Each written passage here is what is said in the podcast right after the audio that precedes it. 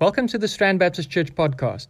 We'll have new episodes available every weekday for the full duration of the 21 day lockdown here in South Africa.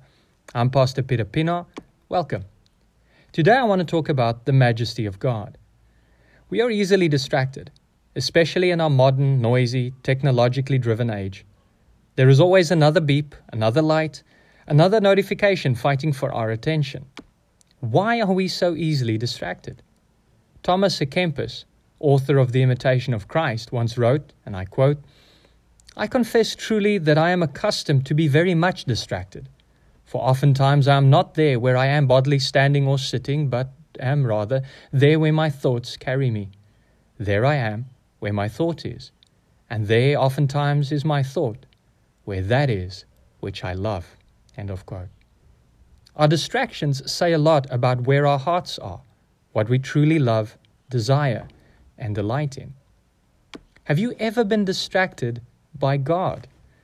When was the last time your thoughts spontaneously wandered into the garden of God's glory and majesty?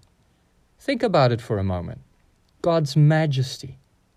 With the entire country in lockdown because of COVID 19, you may not be able to gaze upon the majesty of the mountains or the oceans, but you can still meditate upon the majesty of God.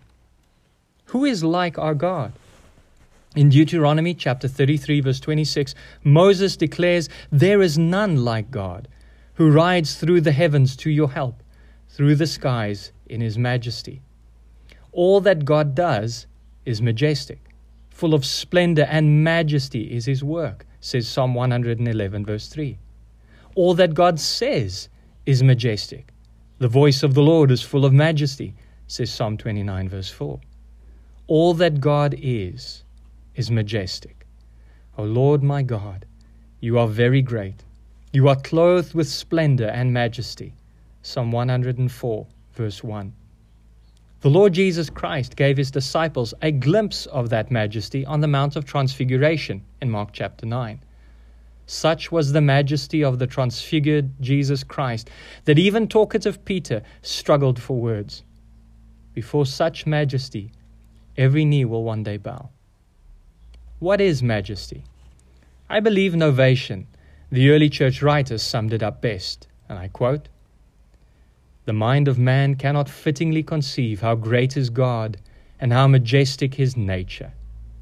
What can you say about him that is worthy of him?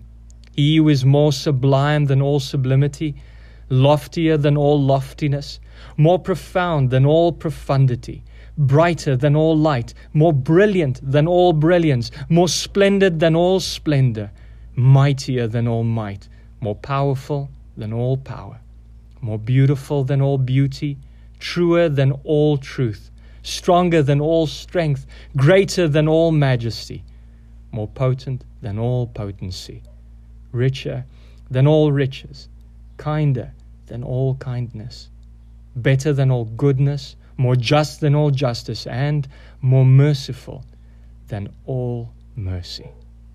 Every kind of virtue must of necessity be less than he who is the God and author of them all. Nothing really can be compared to him, for he is above everything that can be said of him. End of quote.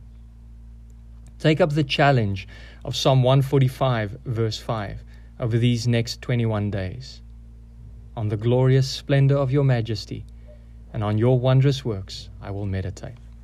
God bless.